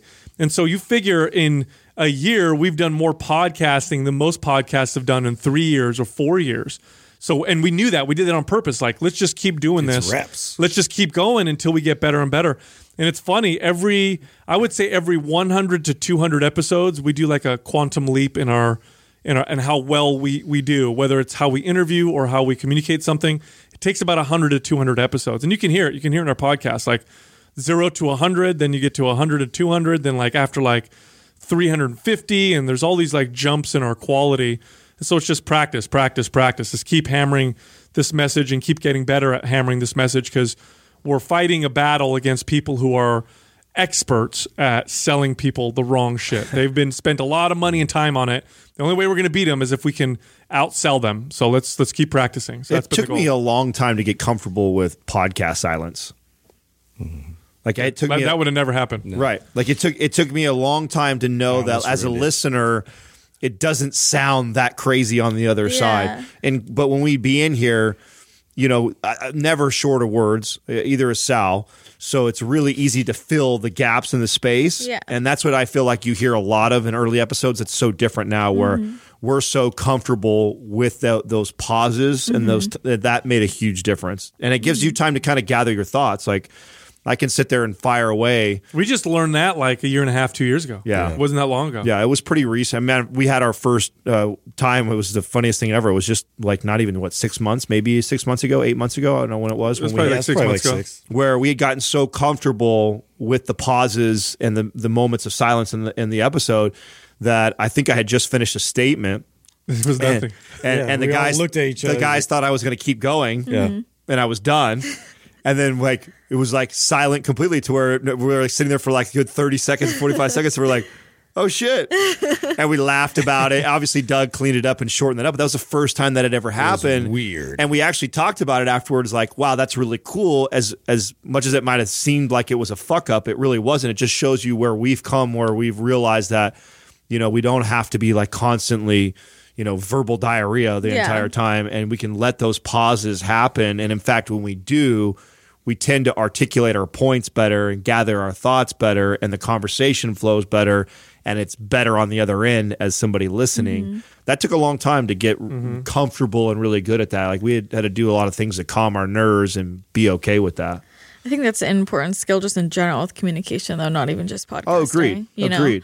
Um, it's also an interesting dynamic with guests, though, especially with that. Do you ever have guests who, like, they're super uncomfortable with silence? Like, Oh. I, I've had people come on and they pause for like five seconds. They're like, "I'm so sorry." I'm like, "Why?" They're like, "I was thinking." I'm like, "Yeah, we're talking." You're allowed to. You know? Yeah. Yeah. Yeah, no, so, some guests can be very difficult. Um, we recently had a guest that was really, really hard. Uh, she she Mm. was super nervous coming in, sat down, had four pages worth of notes, and she was Are just people to extremely. bring notes? We should ban it. Have you ever had that before? No, I'd never a- had anybody bring it's the first pages of notes. I'd never. That was the first time I'd ever. and I- PhD, too. Yeah, and I don't care. You know, bring notes or not, I don't care. You, you know, do your thing. But it turned into a very like she would just answer my question very straight, and there was no. I couldn't go anywhere with her. Um, and then I tried to, you know, talk about a particular subject, and I think she took it personally, or so. We got it was really, really strange. Yeah. It- so there are times that, and there's there's only been a few of those times where we're like, man, that interview was real rough.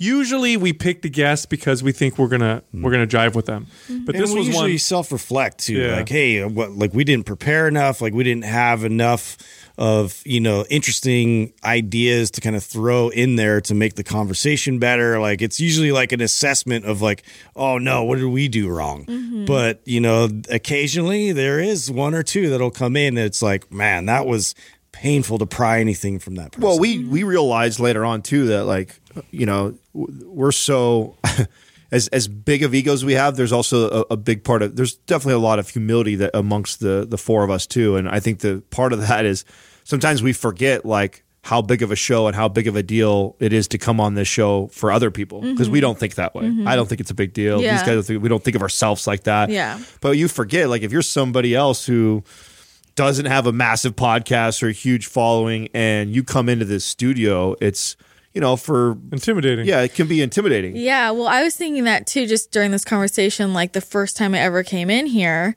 if I hadn't known you guys or podcasted before, I would have been scared shitless. Like also just the way like it's super bright now. It's not usually this bright in here, Mm. but I remember the first, it was like dark and it's like this is a black room and there's three guys around you and it's like you guys you. are very you're you don't know, but you know you're Sounds like very you're very comfortable podcasting. Like you guys have big personalities. Like someone who isn't comfortable podcasting and doesn't have a big personality would just get ripped to shreds. I feel like. I could see Mm. that, but we're look, we're we're we're the most we're super regular, uh, everyday guys. Um, I think when you meet us in the first thirty seconds, you'll get that impression. We're just we're regular dudes. Yeah, we don't we don't like the smell of our own farts. We're not that, those kind of guys.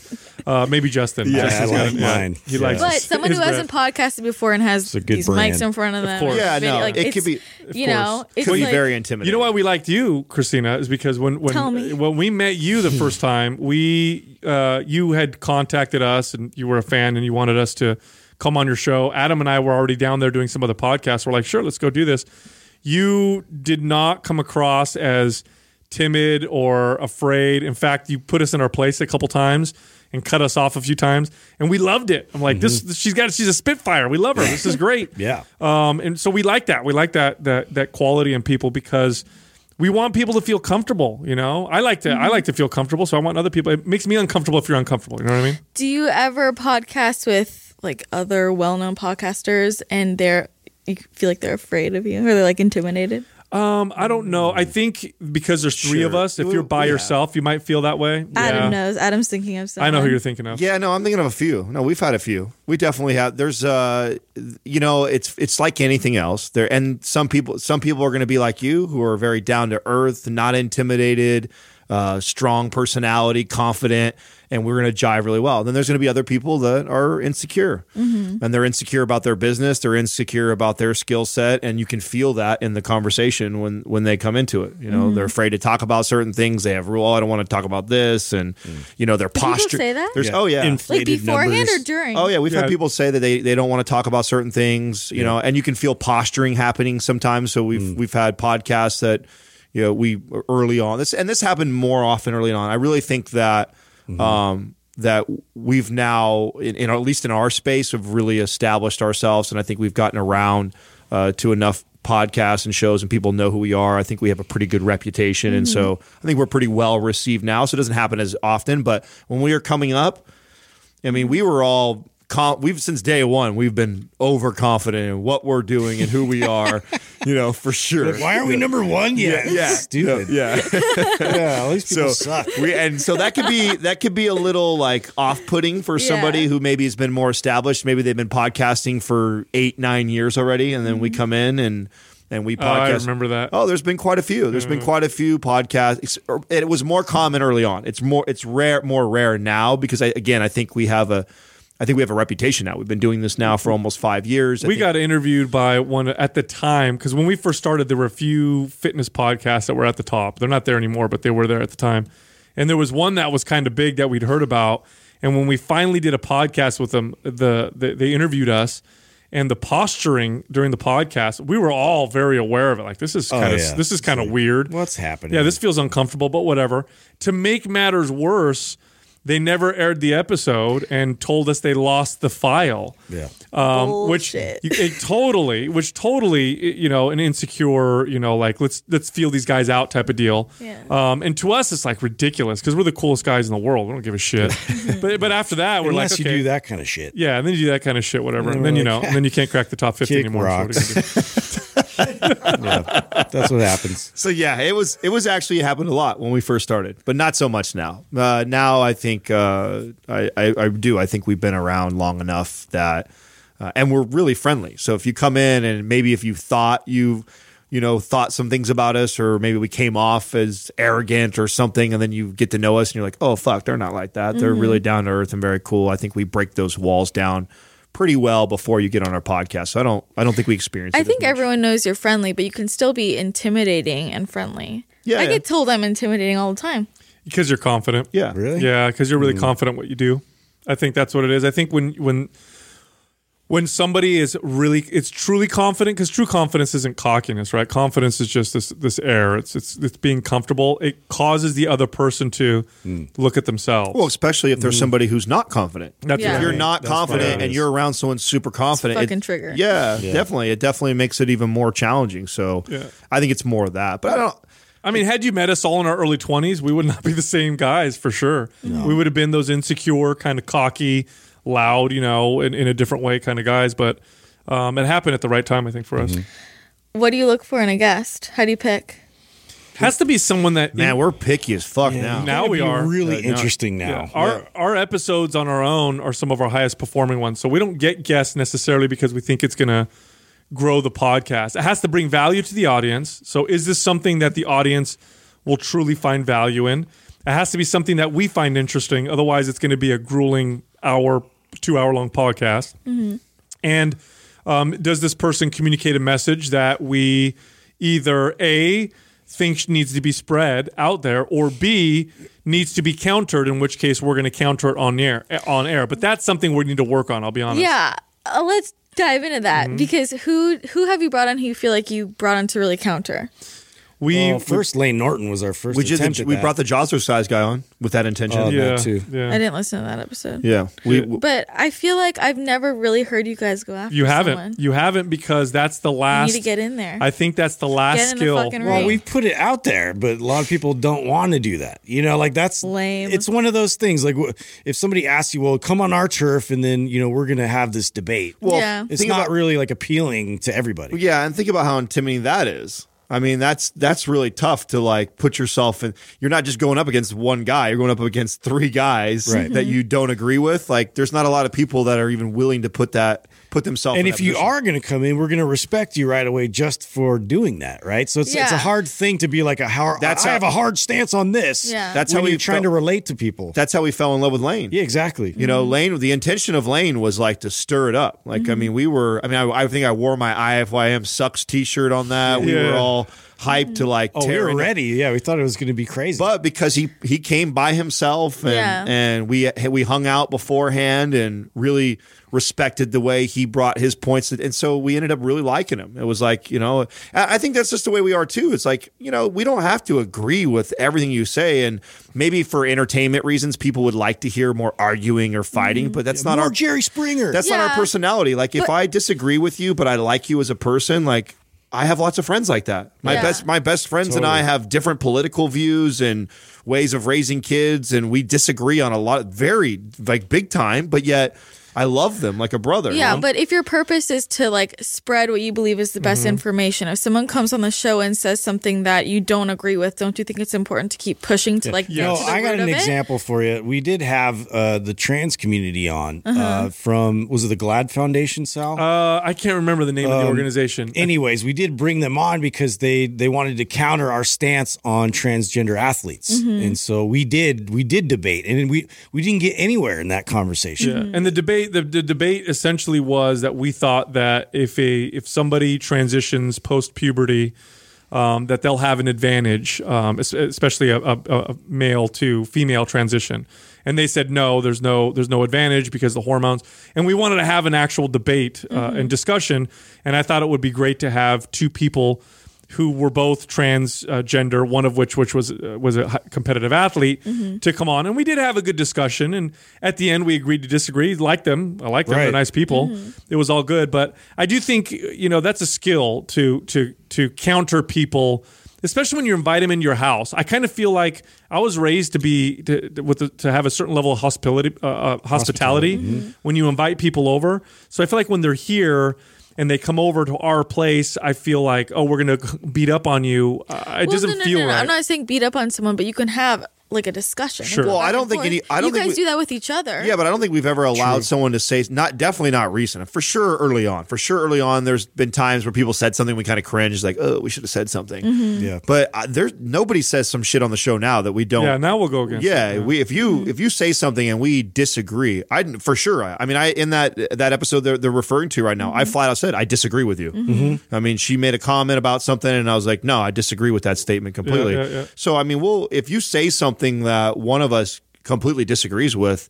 The other, the, the other three, one of us will say something. Someone will mm-hmm. not not say. But what ends up happening a lot of times is a lot of the things that we disagree with people on aren't uh, over facts, it's over opinion stuff. Mm-hmm. It's like, well, I think the best strategy for fat loss mm-hmm. is actually more this direction for the psychological reasons. And we talk a lot about that, where, you know, I have Layne Norton who's going to come very scientific. Well, he's not wrong. Mm-hmm. And we're not wrong. We're mm-hmm. both kind of right. Mm-hmm. So it's not a it's not an argument really. It's like, well, you know, in our experience, you know, what I can say this is I I haven't spent the thousands of hours in the labs like you have to to break down the science to the level you have but you haven't spent the thousands of hours with the clients like I have. And what I can tell you is that, Here's how this plays out. right, you mm-hmm. can, you could present that information to those thousands of people all day long. But what I know is that a majority of them won't do this if I don't get to the root cause, which is a psychological issue. Mm-hmm. So speaking to that is more important than speaking to the science. Mm-hmm.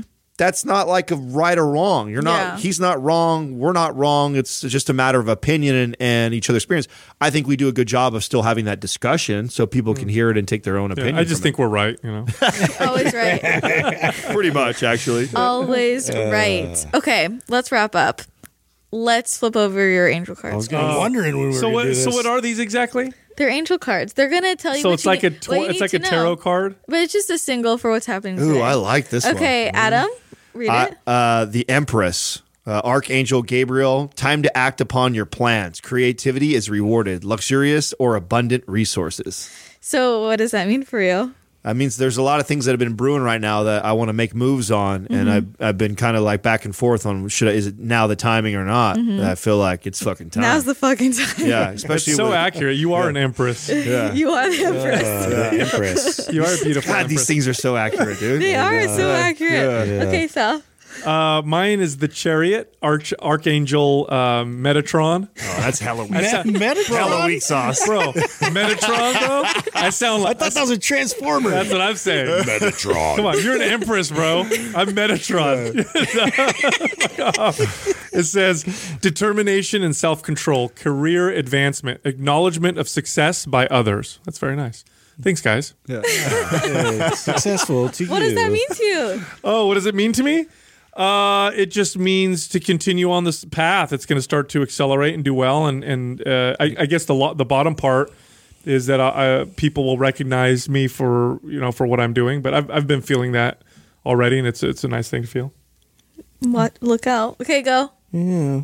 Uh, this is five of Gabriel. This uh, okay. I'm gonna read this, but this is not like I don't feel this at all. Okay. I'm gonna be honest with you. It says a challenge you can resolve. Withdraw from the drama of others. Have patience with yourself and those around you. All right. Well, tell me in two months. Two oh oh two months? Are you putting that kind of juju on me? No, I'm just gonna say. Tell me something comes two up. months. Watch out. Something's You'll gonna come up. face A With- challenge. There's gonna be drama. got drama, bro. from Megatron. Okay. No, Metatron. Metatron. Metatron will come and Okay. We need Doug's. Can you talk? Call the live mic. I'll read Doug's for you. There. Okay. Doug, he's the five of Ariel. Uh, you needn't go through your current challenges alone. Help is nearby. Negative thoughts create self fulfilling prophecies. I got your back, Doug. Damn, hey, bro, you and I got good ones. They got bad ones. Yeah, what's up with What the hell's that? going on? A lot of good times for you and I. It'll, it'll be. It'll be. They're trying to break us up. No. Does it- do you connect with that, Doug? Are you facing a challenge? I have a little health skin thing going on. Okay. Mm, yeah. He has a skin thing going on. And oh, and maybe you need to ask Christina for help. She That's might- the help. That might be a immediate thing. Yeah. Yeah. So maybe we'll get to the bottom of it. You can put some essential oils on You, his face. you know, you guys, you love the cards. Sal loves the cards. huh? Oh, I- Oh, I like this one. I, I dig it. Yeah. Depends on the one I pull. Actually, I like the I like the Chinese cookies better. I'm gonna be honest. The Chi- what the fuck are the Chinese cookies? Fortune oh, cookies. you mean the fortune Yeah. cookies? Is that like not politically correct? The Chinese. I get, I get when I get Chinese food. What? It's not that far off. Jeez, I like those cookies made by Chinese people. I do. They have they have better fortunes. That's all I'm saying. They're all positive, aren't they? I don't think they have negative ones in that. no, of course not. Is there any negative? fair. It doesn't seem like this is a negative. They- This is a positive deck. I didn't pull out the the neg- the other one's fucking. That's why it's it's not real. Uh, you know, I like the real one where it's like no or yes. yeah. That's yeah. the pendulum. Yeah. Oh, we got the pendulum the thing. pendulum. That- Yeah. these I- I do these are all of just those. that can be future, that can be current. Mm. It's just supposed to mm. tell you what, what you need to know. How long have you been devil worshiping for? Approximately 1.5 years. Mm. I don't worship the devil. How's it working out? You don't understand. You don't understand. Of course I don't. Stuff. That's why I tease and make fun It, of it It goes. A, it can go alongside religion. It's really scientific, I'm sure. It goes alongside religion. It is. Have you looked into the science behind energy work? No, I You can haven't. fucking measure. You can fucking measure Quantum physics, the, man. the electromagnetic fields coming from my hands. Oh, okay. They'll be stronger than yours. Uh, really? What? Yeah, I don't know. How do you measure it? with like resonance EMF reader? imaging. Yeah. Oh, yeah, that's real accurate. Yeah. No, EMF readers are good. Yeah. So you can measure off your. Have you not looked into like the science, That's like how I find acupuncture? ghosts. Like, there's been so many studies in acupuncture, like energy medicine. They've done MRIs and like so many uh, brain scans, and like you can measure. I I know enough to know not to be hundred percent sure of almost anything. Uh, True. you Do you believe in ghosts? so, yeah. Yeah. Yeah. What do you think they are? you ever have an experience with a ghost? What do you mean by go- well? What do you mean by ghost? Oh my Like God, cats? you have a story. No, you Cat- said yes. Therefore, There's a I wanna story. Hear. Yeah. like Define. spirits, not like fucking Casper. Oh well, obviously, but tell me your spirit story. You have one, I can tell. You got I that- know. I want to hear it. You know, you what? You know, this is what I fucking do, right? No, like no. intuitive, like We don't know any of this. okay. Oh, I know that a little bit. Yeah, that's true. Yeah. Like with Reiki, so now like most of my clients, I don't really do that much nutrition anymore. I just mostly do Reiki. Hmm. And with Reiki, if people Way have more effective. if people have guides, like fucking spirits will be in the room. what do they you see? do what, intuitive what do work. they say to you? Do they say anything? Or I is feel, it like, a I feel like I roll around with spirits around me all the time. Sometimes. Oh, you fucking do. Uh, I know. Oh Yeah. no! Yeah. I feel like I got him. Who's yeah? What, what are his spirits like? I I can't tell you. Tough as nails, right? yeah. They're, they probably have this face on. They're like, this guy again. There's, a lot, there's a lot of energy. my spirits are like my spirits are like this. Mine are just giving me like shoulder rubs. You know, just chilling. Yeah. Can you see our auras? yeah, Really? we've gone over this. Am I orange? But people change. What color are our auras right now? Adam's always red. Oh wow! Yeah. What does that mean? You burn hot, son. It's people who uh have big personality, like put off a lot. like very passionate, creative, sexual, like just a lot lot of energy.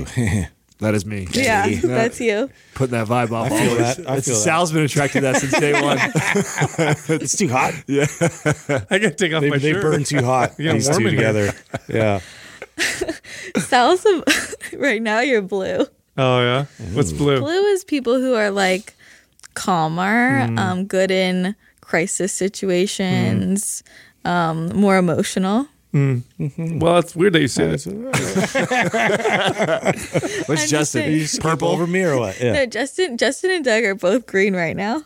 Oh yeah. I'm always green. Envious. Yeah, Yeah. that's because his, his stomach's fucked up. That's why.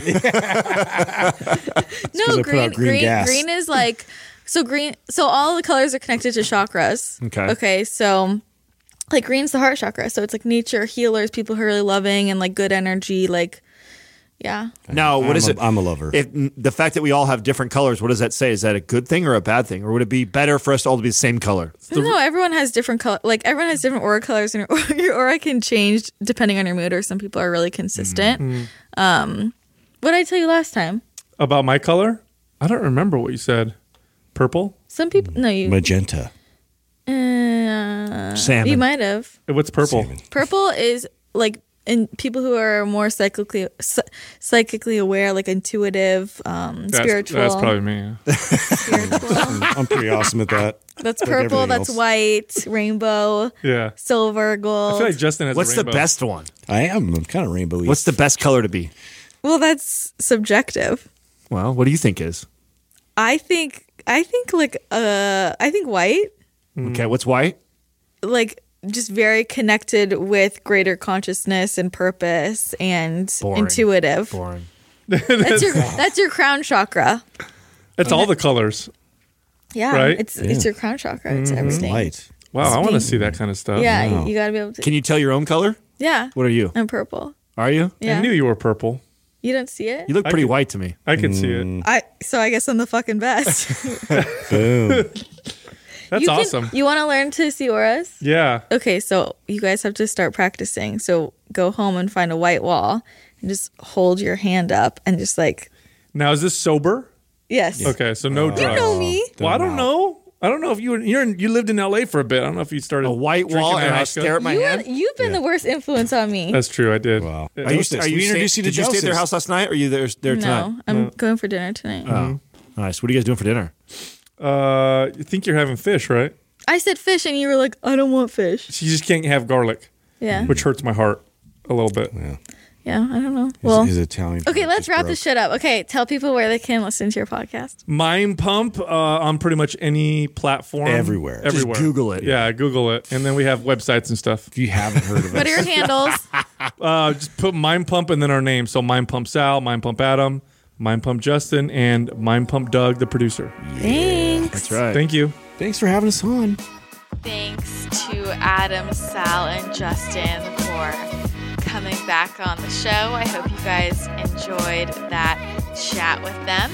If you want more from them, you can find them on Instagram at MindPumpAdam, MindPumpSal, and MindPumpJustin. You can go to bit.ly slash MindPumpCRW if you want to check out their maps fitness programs and use my code WELLNESS, W E L L NESS for 10% off. And if you don't know where to start, start with anabolic. Make sure you join the Facebook group if you haven't already. Wellness Realness Podcast Tribe to connect with other listeners of the show. And if you enjoyed this episode, make sure you share it on social media. I love when you share the episodes, take a screenshot, tag me, tag the guests, and tag Wellness Realness Podcast. When you tag me, that way I can say thank you because I really appreciate it when you share. And make sure you leave a rating and a review on iTunes if you haven't already and you want to show me your support. It only takes a minute and it really does mean the world to me. That's it for today. I hope you have an awesome Labor Day weekend. Do something fun, relax, enjoy the sun, and I will chat with you again next week. Bye.